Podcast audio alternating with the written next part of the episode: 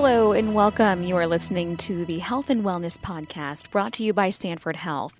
I'm your host, Courtney Collen with Sanford Health News. This series begins new conversations and continues the important ones, all designed to keep you well physically and mentally, featuring our Sanford Health experts. Joining me now is Dr. Stephen Wonderlich. He is the Vice President of Research at Sanford Health in Fargo. Dr. Wonderlich, thanks so much for joining me. Thank you. When we talk about the number of people struggling through this pandemic, it's greater than we think, isn't it? Yeah, it, it's really surprising in many ways. Um, I've recently done some reviewing of uh, both scientific publications and also just some newspaper pieces around the country. Call lines around the country for mental health concerns are increasing at levels between 500 and 900 percent. Um, so mm. um, the demand, the need for just information and help is is growing dramatically. Yeah, so tell us about the Behavioral Health Bridge and specifically your role in creating this program. Sure. Uh, the Behavioral Health Bridge is a collaboration between Sanford Health and uh, the University of North Dakota. And at, at the University of North Dakota, it's the Department of Psychiatry, the College of Nursing, and the Center for Rural Health. And those four entities came together um, because Dr. Andy McLean, who's my co-principal investigator on this project with me, he and I were talking back in April about what we anticipated would be the mental health side of this pandemic. Mm-hmm. Looking back at the SARS epidemic in 2003, looking at natural disasters like hurricanes, tornadoes, floods, we always understand that there's going to be a mental health side after the actual disaster or pandemic in this case even begins to resolve. And so at that time, there wasn't much that was really focused on the mental health side. We found web pages and links, and the government was starting to put information out. So he and I started thinking about the need for it, especially up in a rural state like North Dakota. Mm-hmm. And so we created a team of about 13 of us who simply started basically writing a small book, which we then turned into a web page. Um, and the web page now exists. We launched it on September 8th, and it's geared toward helping people understand how a pandemic like this might influence their mental health and why, um, what they should be looking for, and what they can do about it. So, once you realized this is a pretty big need right now, why did you end up partnering with the University of North Dakota for this effort? The University of North Dakota was certainly well suited. Uh, the Center for Rural Health is an excellent collaborator with us. The Department of Psychiatry uh, is a great fit. The College of Nursing. So, we had all these clinical entities working together with Sanford Health. And, and that sort of synergy, if you will, um, just fit. Plus, I spent 30 years at the university and before I came to Sanford, so I know a lot of these people, and it just was an excellent way for us to get it launched. So, as I understand, this program is being rolled out in phases. Talk about what each phase is and what is being offered to a patient who needs that support. Sure. The first phase is what we created from April until about July of 2020. And this was this team of 13 or 14 people working on this fairly regularly at the time. And we created a series of modules. And the modules address a variety of things about the pandemic itself, about the behavioral risks that come with a pandemic. For example, job loss, um, financial challenges, uh, quarantine, all the things that changed, including, you know, for all of us, the things that we normally do. You go to the gym, you go to the store, you go to the restaurant. That's all changed in many ways for many people. So, all of that environmental change and personal change increases the risk for a variety of different mental health problems.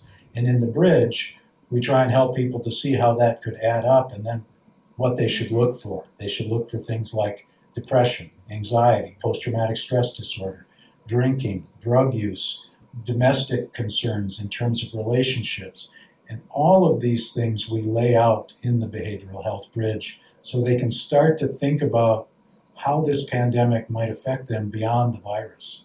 So, what's next with future rollouts? What's next as you continue building this behavioral health bridge program? Well, the first phase is really about this core educational component, and that's up and running. In phase two, we're building in several new things. First of all, um, My Sanford nurse has joined us to provide 24 hour, seven day a week call contact care in case somebody comes to the web page and has a serious problem or a question or doesn't know what to do or where to turn. Mm-hmm. And so we're working with mm-hmm. the nurses to help us cover. We also. Oh, that's fantastic. Yeah. yeah. We, we wanted a voice to be part of the page. Um, additionally, uh, we've added, or we will add in phase two, a series of mental health screening tools.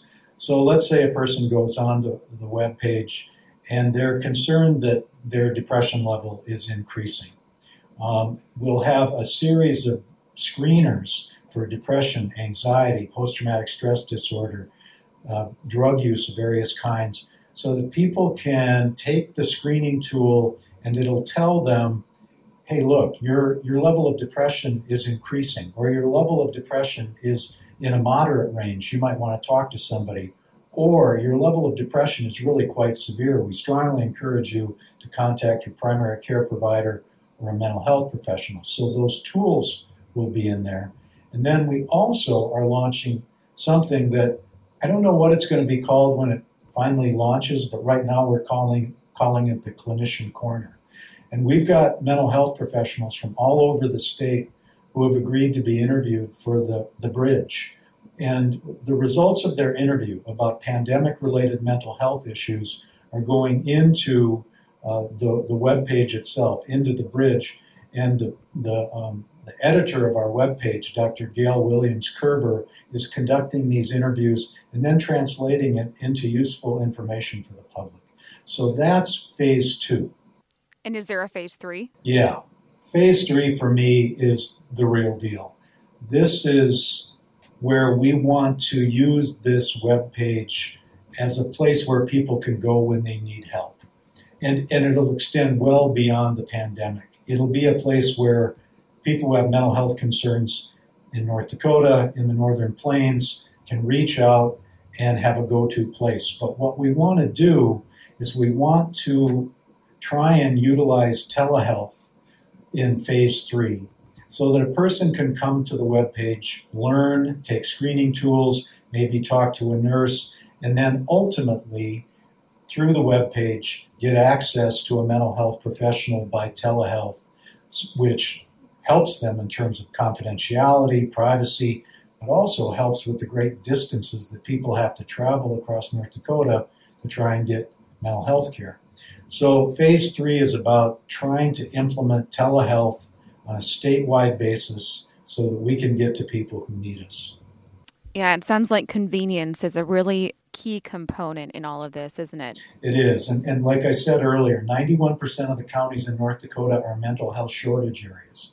So, nine times out of 10, if you've got a mental health issue, it's very unlikely you're going to have many professionals around you to help you. And so the question is how can we get the professionals to the people? Why is this so important, not only in a rural state, but but overall? Like, what was your you know your goal behind you know creating something like this? There's sort of the short term goal and the longer term goal. The short term goal is to help people through what we think is going to be potentially a pretty dark winter. Uh, this is going to be a tough time. I mean we all know right now viruses are are spiraling up and it's going to have influences. The weather's going to change. You're not going to be able to go sit on patios and have a dinner outside uh, things are going to change in terms of the employment market. There's just going to be a lot of stress as we move through the winter, especially up here with the weather, which is stressful in and of itself. And so we want to be available, especially right now in the next six months. And then the longer term goal is going beyond the pandemic. So whenever we get through this pandemic, mm-hmm. if we can build an infrastructure that lasts, that persists, that helps North Dakota figure out how to do mental health care more broadly with greater ease and accessibility. For me, that's that's the agenda, that's the long-term goal. Yeah, awesome. How proud are you to see this come together and really meet the need of so many people in such a challenging time? This is great. Um, and there's been a, a, group of us that worked on this that I, I can't tell you.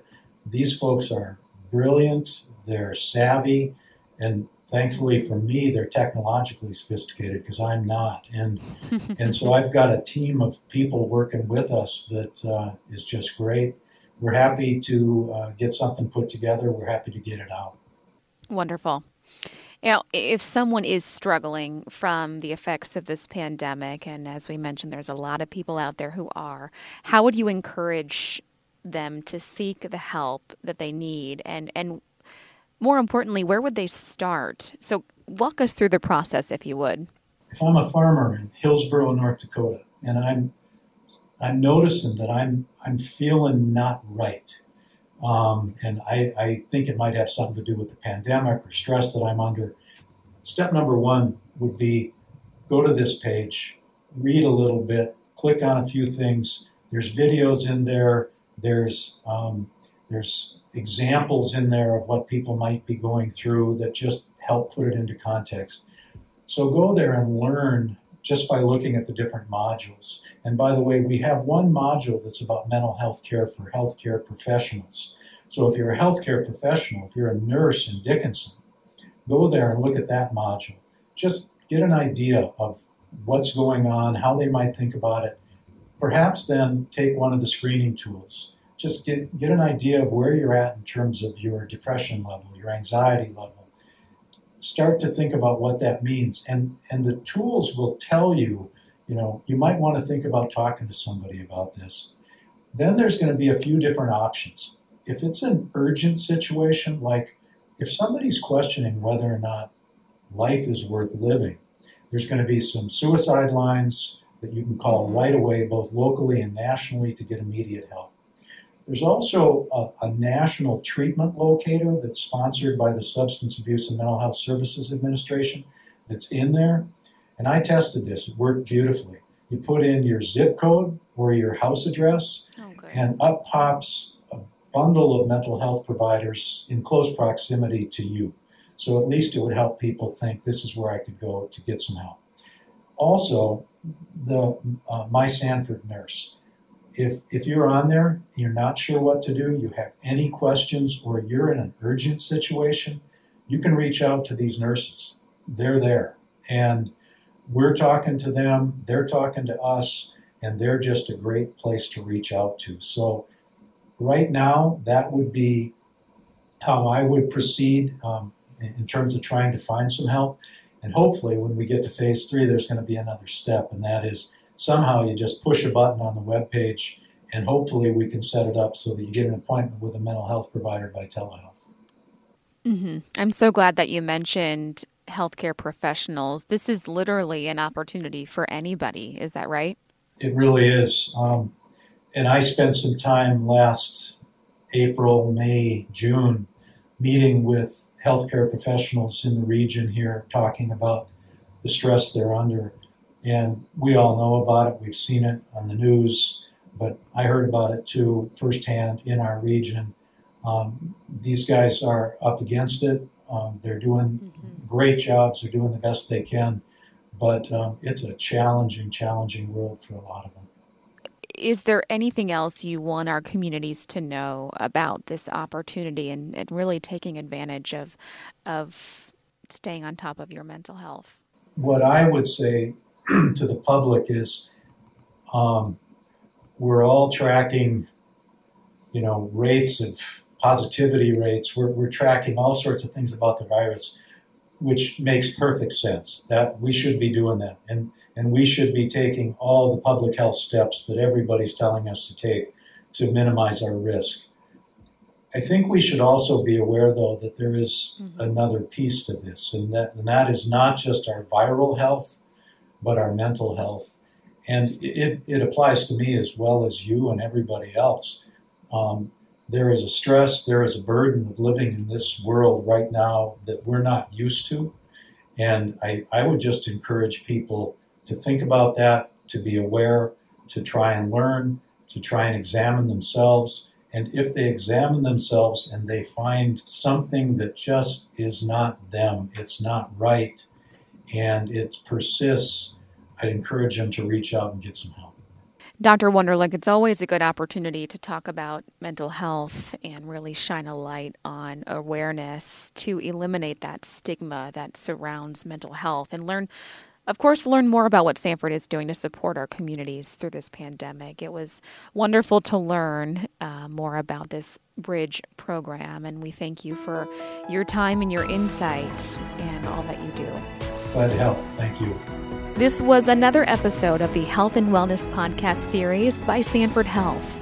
I'm Courtney Collen. Thanks for being here.